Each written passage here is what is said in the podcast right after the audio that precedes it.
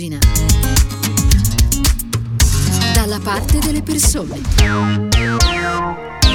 La seconda parte di Ora di Punta in questo venerdì 28 maggio per tornare a parlare di cinema, di grande schermo, ma non soltanto. Intanto do il bentornato, posso dire anche a un amico di Radio Immagine, Enrico Magrelli, buon pomeriggio. Buon pomeriggio, certo. certo Critico amico, cinematografico, autore e conduttore di Hollywood Party su Radio... Sì, si dice così normalmente, no? Amico di, di Radio certo. Immagina. Tutto bene Magrelli?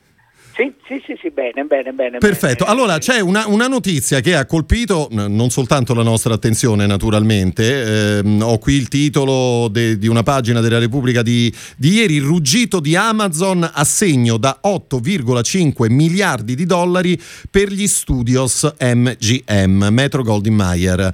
Che cosa significa questa, questa acquisizione da parte di Amazon, Magrelli? Ma un'acquisizione che al di là della, della, cifra che io non saprei scrivere, devo dire, neanche io. Sbaglierei, sbaglierei col numero degli zeri da, da utilizzare, eh, significa che continua un processo di eh, questa sorta di risico rispetto all'universo dei, dei media, eh, che potremmo chiamare la galassia Lumière ormai 3.0, eh, quindi que- in questa guerra di posizione e di rafforzamento del proprio marchio e soprattutto della possibilità, come in questo caso, di acquisire una uh, casa cinematografica storica nata negli anni 20, ci fa pensare nel 1924, uh, ci fa pensare proprio al cinema classico uh, e significa naturalmente le prime reazioni, almeno americane, erano relativamente preoccupate soprattutto per quello che riguarda la sorte del nuovo film eh, di James Bond, no? il terrore di vederlo sulla piattaforma e non uh, nelle sale. Sì. Poi è arrivata la, uh, la, rassicurazione, però appunto prima giustamente citavi i leoni, quindi accarezzare un leone può essere sempre pericoloso. Uh, Amazon ha soprattutto sottolineato quello che poi credo fosse il vero obiettivo dell'acquisizione, valorizzare, rendere mh, maggiormente visibili tutti i film dell'archivio dell'MGM, è, è l'archivio più importante. Ha comprato 4.000 titoli all'incirca, giusto? Dovrebbero essere un po' di più, perché sono andato a controllare. Sì. Si, si, dice che siano 4.000 e, e, qualcosa, mentre probabilmente sono più di 5.000 eh, per quello che riguarda i film. Eh, nel frattempo però l'MGM, così come altre case, aveva varato una, una sezione televisiva e anche lì c'è una quantità sterminata, pare che siano 10.000 episodi di, di, serie andate in onda qualche anno fa, no?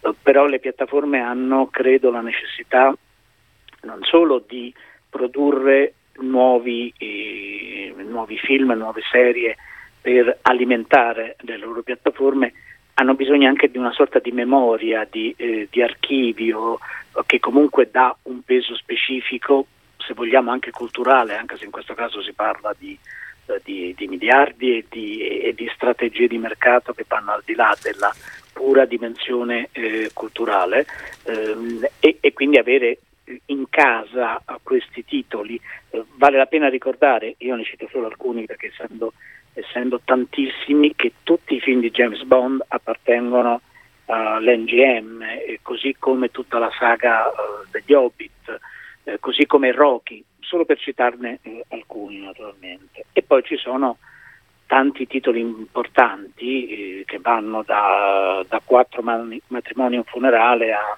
ad esempio al silenzio degli, degli innocenti. E, e, questo averli acquisiti significa uh, poterli poi naturalmente vendere ai propri uh, abbonati e soprattutto significa sottrarli alle altre piattaforme. Eh certo. è, una strate- è una strategia da un punto di vista di capitalismo dello, dello, spettacolo assolutamente comprensibile. Magrelli, ti volevo chiedere su, a questo proposito, sì. eh, perché a marzo, quindi parliamo di, di due mesi fa, Amazon eh, aveva raggiunto un accordo con la NFL, National Football League, per i diritti esclusivi sulle partite del giovedì sera, pagando 1,2 miliardi di dollari a stagione per i prossimi 11 anni. Ma tu hai capito che cosa c'è dietro questa, questa ma, importante ma... strategia che mette insieme appunto lo sport e il cinema? Certo, eh, tra l'altro loro hanno anche acquisito i diritti, adesso il numero esatto del numero di partite della Champions League, non so se sono 12 o 14 partite, le partite più importanti, più certo. eh, perché eh, oggettivamente lo, lo, si vede no, rispetto agli, ab- agli abbonamenti eh, di Sky e quello che sta accadendo con questo passaggio dei diritti ad Azon. lo sport è un altro elemento che non solo lega un, po- un potenziale abbonato a una piattaforma e, e ad una rete, no? lo, lo, spettacolo da una parte, nel senso più stretto, uh, cinema, serie, show e tutto il resto, e lo sport dall'altro sono due beni di intrattenimento che riempiono il nostro tempo libero eh, e quindi la strategia è proprio quella, anche perché nel frattempo da Zon si è molto rafforzata, no? acquistando soprattutto cose che hanno a che fare, eh, acquistando i diritti, voglio dire, di, di, varie, eh, di, di vari campionati nazionali e, e non solo. Eh, e questo ovviamente Amazon, come sappiamo, oh, ha una liquidità davvero molto molto consistente, non raggiunge credo la liquidità aziendale eh, della, della Apple. La Apple ha la sua Apple TV, per ora presenta dei prodotti anche molto interessanti, eh, però mi pare di capire che i telefonini, i computer, eh, gli iPad vari sono l'obiettivo principale della, della, Apple, mentre Amazon deve fronteggiare Netflix, questo certo. è abbastanza evidente. Ma, ma noi fruitori e, dobbiamo prego. essere contenti di tutto questo oppure no? Ma eh, se, eh, se, io avrò la possibilità di vedere spesso, di poter rivedere quando voglia, uh, Cantando sotto la pioggia, che è uno dei titoli, uno dei tanti titoli storici dell'MGM, eh, io, io, sarei contento, nel senso che poi come sappiamo non c'è un, un abbonamento specifico per il servizio video di, di Amazon. No? Se uno ha, un, ha, uno di quegli abbonamenti per cui compra spesso delle cose, vuole farsele recapitare il più presto possibile, eh, appunto il, il, Prime non a caso si chiama, e, e quindi la, l'accesso, alla piattaforma è uno dei, dei benefit, è una della, delle cose in più che Amazon ti mette a disposizione. Posso essere contento? Certo, mi colpisce l'idea che delle case storiche e poi progressivamente no, vengono riassorbite, però non è la prima volta, uh, c'è stato alla fine degli anni 70 tutte le grandi case storiche del cinema sono state acquistate o da multinazionali che si occupavano di petrolio o di altre, o di altre attività. L'NGM è passata di mano moltissime volte, negli anni 90 c'è stato un tentativo molto discusso all'epoca no? da parte di conquista diciamo così, dell'MGM da parte di un finanziere eh, italiano, insomma, d'accordo con, eh, parlo di Parretti, con altri finanzieri eh, americani. Um, è, nello, è, nello, stato delle cose, è inevitabile, le piattaforme, eh, è come se il mondo del cinema, l'industria si fosse resa conto soltanto durante la pandemia di come stava cambiando lo scenario, però quei processi erano già in atto da prima e, e ora ne vediamo soltanto degli ulteriori, degli ulteriori eh, effetti. E mi ha molto colpito leggere qualche giorno fa eh, in, una, in, una, riunione che hanno fatto i grandi capi diciamo così, delle case americane in cui senza sminuire il valore delle sale cinematografiche hanno detto che l'uscita in sala è una delle opzioni eh, certo, questo non farà piacere a chi è affezionato. Ah, no, sicuramente. Non farà, non farà piacere agli esercenti, tanto per cominciare. Certo. Eh, non fa piacere a chi, alle persone di una certa generazione che comunque sono abituate a andare Beh, il grande sala, schermo, certo, è un'altra cosa, no? Soprattutto è, con alcuni è, film. Certo, è un'altra cosa, rimarranno, sparirà, me lo auguro. Uh, però in questi giorni è uscito il nuovo film della Disney, no? Cruella, cioè questa crudelia uh, rivista e corretta se vogliamo, e sarà nei cinema, è uscita mi pare ieri se non sbaglio, sarà nei cinema per tre giorni e poi va sulla piattaforma Disney. E, eh, è, dire, è, la realtà rispetto alla quale ci troviamo di fronte.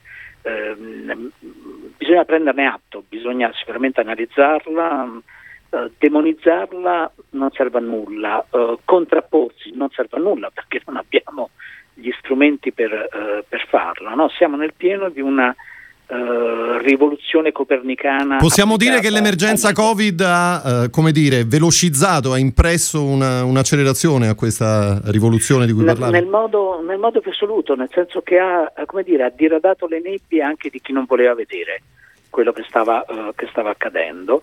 Ora il banco di prova, se ne parlava ieri con un importante produttore eh, su un set, beh, e non posso dire di quale set è, altrimenti non posso più andarli a trovare e, e bisognerà capire a settembre che cosa accade. No? Gli incassi in questi giorni non sono esattamente mh, confortanti, eh, il, questo che vuol dire che le persone hanno perduto l'abitudine e la voglia di andare al cinema? No, non credo, penso di no, eh, però il banco di prova, eh, l'esame di maturità della tenuta delle sale, almeno in Italia, perché in Francia hanno riaperto e hanno venduto subito 2 milioni di biglietti, no? ma la Francia ha un rapporto con la sala cinematografica da sempre eh, che per noi è, è, un miraggio, è una fata Ho letto fra l'altro magari che i piccoli distributori denunciano l'ingorgo di proposte in Francia. Beh, quello, quello, è inevitabile, ma l'ingorgo sarà devastante in Italia, devastante nel senso che eh, se sono pronti circa eh, 200 film italiani, solo italiani, eh, per ora non è uscito quasi nessuno, non saranno usciti boh, 5 in sala, in, prima o poi questi film dovranno arrivare in sala. Il problema è capire quanto tempo, quanti film diversi si possono vedere in un giorno, non con lo stesso biglietto naturalmente, no? per cui alcuni film verranno programmati soltanto magari una volta o due volte nel corso della giornata e negli altri orari ci saranno altri titoli, per cui è un ingorgo che eh, appunto prima di smaltire, nel senso buono del, del verbo smaltire, ci vorranno dei mesi. Eh, è come stare fermi a un casello autostradale con una fila di, so, di 100 km e prima che il traffico torni alla normalità. Ce ne vuole ce ne vuole. Sì, è così, è così. Magrelli, in chiusura io volevo ricordare soltanto una cosa, e cioè che oltre alla Metro Goldie Mayer, Amazon ha tentato anche di mettere le mani su Sony, eh, ma fino a questo momento le proposte sono state respinte, quindi forse sono ha offerto ancora un po' poco. Eh, sì, non, per, però, però, il patron di Amazon eh, credo che aumenterà se vuole. Poi è curioso perché la Sony per un certo periodo è stata... Il signor Bezos, lo ricordiamo, eh, il signor Bezos. Sì, esatto. Sì. Eh, che non, non, è il nostro amico. No, no, purtroppo no. potevamo chiedergli un prestito. esatto. No, dicevo è curioso perché la Sony è stata mm, per alcuni anni, non molti anni fa, proprietaria dell'MGM, insomma, e quindi sembra uno scambio di figurine ad altissimo livello, ecco, chiamiamolo così. È così, rende l'idea. Enrico Magrelli, grazie, è sempre un grande piacere, grazie per essere stato con noi, buon cinema e a presto. Ah.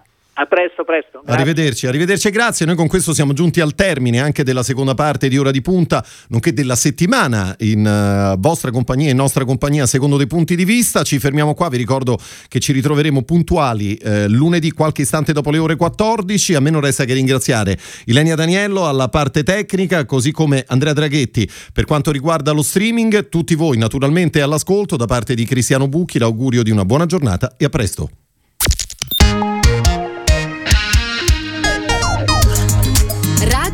Pagina. Dalla parte delle persone.